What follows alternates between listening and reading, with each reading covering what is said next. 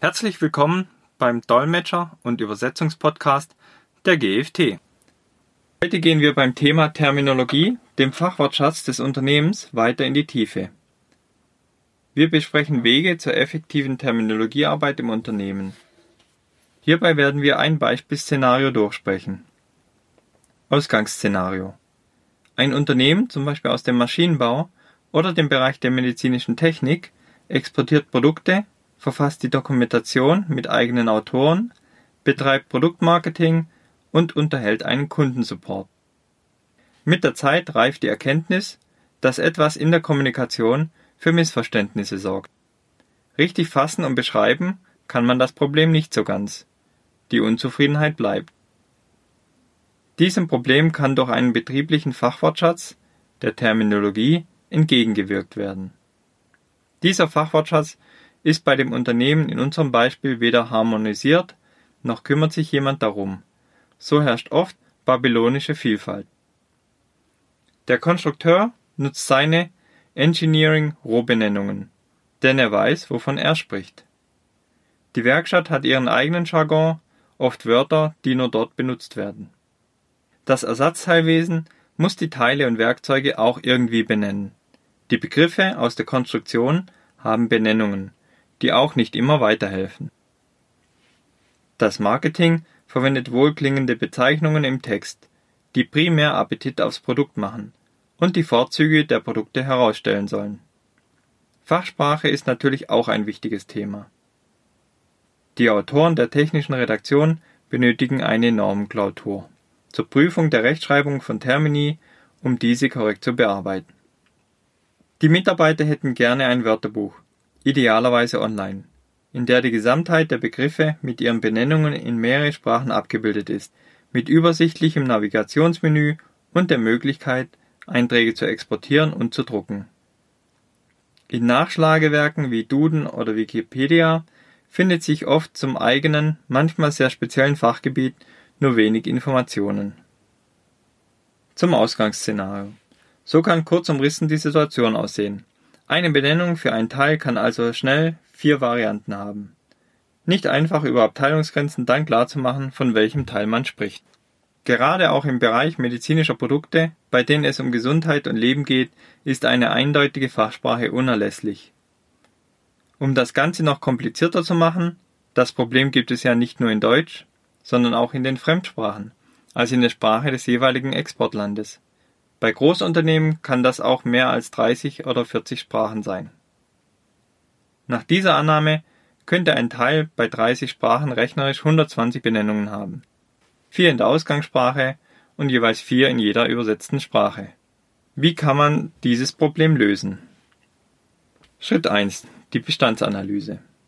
Nachdem die vorher beschriebene Erkenntnis gereift ist, und das ist auch schon ein bedeutender Schritt, dass etwas zum Thema Terminologie getan werden muss, möchte man aktiv werden und das Problem angehen. Aber wie? Der erste Schritt dazu ist die Bestandsanalyse. Was haben wir für eine Situation? Was für Ansätze für die Terminologiearbeit gibt es? Gibt es schon ein Regelwerk, nach denen die Terminologiearbeit abzulaufen hat? Wer kümmert sich um die Terminologiearbeit? Wer kann dies überhaupt? Wer soll der Ansprechpartner hierfür im Unternehmen sein? Spätestens an diesem Punkt dürfte klar werden, dass es ohne externe Unterstützung oft nicht geht. Gewisse Bereiche werden oft an externe Dienstleister vergeben, wie zum Beispiel die technische Redaktion, das Übersetzen oder die Terminologiearbeit. Das heißt wiederum, dass im Haus oft keine Kapazitäten und kein Personal für Terminologiearbeit zur Verfügung steht. Denn von einem Terminologen wird einiges verlangt. Technische Vorbildung, Kenntnis des Fachwortschatzes, muttersprachliche Sicherheit, idealerweise fremdsprachliches Wissen, Fähigkeiten im Bereich Kommunikation, Moderation und Überzeugung, wie auch das dort nötige Durchsetzungsvermögen. So jemand hat man leider nicht immer im Mitarbeiterbestand. Schritt 2. Die Vorbereitung. Nehmen wir an, wir haben einen Terminologiebeauftragten oder Terminologen im Unternehmen oder extern gefunden. Was ist nun zu tun? Zuerst wird mit einem Terminologieleitfaden die Grundlage geschaffen. Dies ist ähnlich wie bei einem Redaktionsleitfaden der technischen Redaktion und bildet als Regelwerk die Basis für die Terminologiearbeit. Der Terminologieleitfaden umfasst zum Beispiel kurze Erklärungen zum Begriff Terminologie, allgemeine und firmenspezifische Regeln zur Rechtschreibung, allgemeine Regeln zum allgemeinen Wortschatz, ob zum Beispiel Förderbandreinigungsvorrichtung an einem Stück geschrieben wird oder Förderband-Reinigungsvorrichtung geschrieben wird. Eine Erklärung zum firmeneigenen Fachwortschatz wird zum Beispiel grundsätzlich Vorrichtung oder Einrichtung geschrieben, beziehungsweise das Teil so benannt. Oder zur Namensgebung heißt zum Beispiel Super-Control-System oder Super-Control-System. Und Prozesse zur Terminologiefindung finden und bestimmen. Mit der Erstellung des Terminologieleitfadens ist eine gute Basis gelegt und ein großes Stück geschafft. Nun ist definiert, wie Terminologie geschrieben werden muss.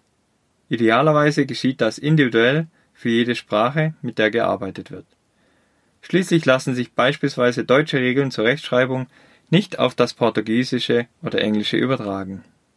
Im nächsten Schritt müssen die Prozesse definiert werden. Wie ist der Informationsfluss, wenn zum Beispiel die Konstruktionsabteilung ein neues Teil konstruiert, das dann eine neue Benennung braucht? Wo bekommt die Ersatzteilabteilung Hilfe, wenn eine Benennung geändert werden soll, wenn ein Teil technisch überholt ist oder sich dessen Nutzung oder Funktionsumfang geändert hat? Zum Beispiel neu elektrische Antriebe, alt mechanische Antriebe. Dazu bildet man am besten eine Stabsstelle als Ansprechpartner für alle Abteilungen. Sie setzt sich neben dem Terminologen aus Mitgliedern der Konstruktion, des Ersatzteilwesens, des Marketings, der technischen Redaktion, der Übersetzer, Personen aus der Produktschulung, der Werkstatt und weiteren wichtigen Abteilungen zusammen. Dieser Terminologiekreis kann auch zum Teil international besetzt sein, wenn sich zum Beispiel ein Teil der Konstruktion im Ausland befindet. Hier wird über Neuanträge oder Änderungen entschieden. Entschieden wird auch, wie die Einträge in der Datenbank später aussehen sollen, was sie für einen Umfang haben dürfen und wie die Navigation innerhalb der Datenbank geschehen kann.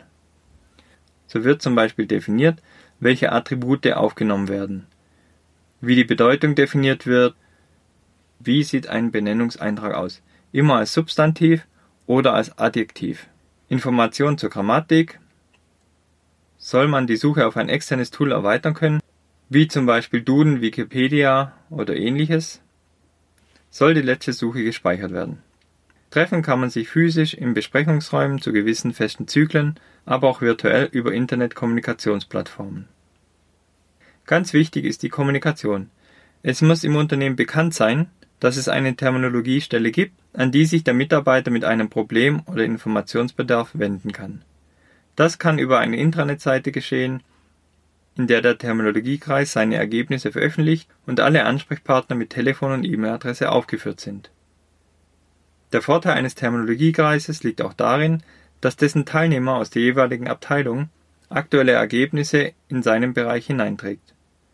Durch Newsletter oder Präsentationen bei Wochen- oder Monatsbesprechungen der Abteilungen werden die Ergebnisse dann den jeweiligen Mitarbeitern bekannt gemacht. Auf diese Weise wird eine Vielzahl von Mitarbeitern erreicht, informiert und die Nutzung der Terminologie erhöht. Zum Schluss noch ganz kurz auf die Terminologie-Tools. Eventuell kann als Terminologie-Tool auch ein Intranet-Wörterbuch firmenweit zur Verfügung gestellt werden. So kann jeder Mitarbeiter, der über einen Browser verfügt, Terminologie nachschlagen, welches Wort kann ich verwenden, welches nicht. Sprechen wir in unseren firmeneigenen Dokumenten beispielsweise offiziell immer von Automobil, Auto oder Fahrzeug. Oder kann ich Synonyme auch parallel verwenden? Sollte idealerweise sogar ein CAT-Tool im Unternehmen im Einsatz sein, also eine Übersetzungssoftware, die Übersetzungen verwaltet und wiederverwendet, ist solch ein Wörterbuch für das Unternehmen oft einfacher zu realisieren. Fast alle namhaften Tools liefern nämlich eine Terminologiekomponente mit, die sich für den Zweck eines Firmenwörterbuchs ausgestalten lassen. Eine weitere Vision wäre, Kooperation mit anderen Tools, die Terminologie verwenden. Beispielsweise können sich Tools zur Ersatzteilverwaltung Terminologie aus dem Firmenwörterbuch ziehen. Das Firmenwörterbuch legt in voreingestellten Rhythmus eine Terminologieliste mit ausgewählten Attributen zum Beispiel der Herkunft, des Fachgebiets, der Produktzugehörigkeit usw. auf einem externen Server ab. Das andere Tool, in diesem Beispiel die zur Ersatzteilverwaltung, holt sich die Liste danach ab und aktualisiert seinen Terminologiebestand automatisch. Sicher benötigt das genaue IT-technische Vor- und Anpassungsarbeit zur Koordination der Tools, aber auch zur Darstellung und Form von Fachgebieten und Benennungen. All diese Maßnahmen sind Beispiele zum gewünschten Ziel der Harmonisierung von Terminologie. Im Idealfall ist die Informationsdichte der Mitarbeiter hinterher hoch und somit auch die Chance, Kommunikationsprobleme stark zu minimieren. Voraussetzung ist aber, dass die geschaffenen Prozesse und Ergebnisse auch ernst genommen, kommuniziert und gelebt werden. Dieses Bewusstsein muss von der Unternehmensführung bis in die Werkstätten vorhanden sein. In welchem Umfang sich Terminologiearbeit letztendlich bewegen wird, hängt einerseits vom Bedarf und von der Größe des jeweiligen Unternehmens ab, aber auch vom Finanzbudget und der Verfügbarkeit an geeigneten Fachleuten. Hier kann ein Dienstleister vom Fach beratend und vertraulich zur Seite stehen und ein mögliches Vakuum an firmeneigenen Fachleuten auffüllen. Wir sind am Ende dieses Podcasts angelangt. Ich bedanke mich fürs Zuhören und würde mich freuen, wenn Sie beim nächsten Mal wieder dabei sind. Wenn Sie Fragen haben, die bisher noch nicht im Podcast behandelt wurden, können Sie diese gerne per E-Mail an m.binder.gft-online.de stellen. Ich werde diese in einem der nächsten Podcast-Folgen beantworten. Vielen Dank fürs Zuhören und bis zum nächsten Mal.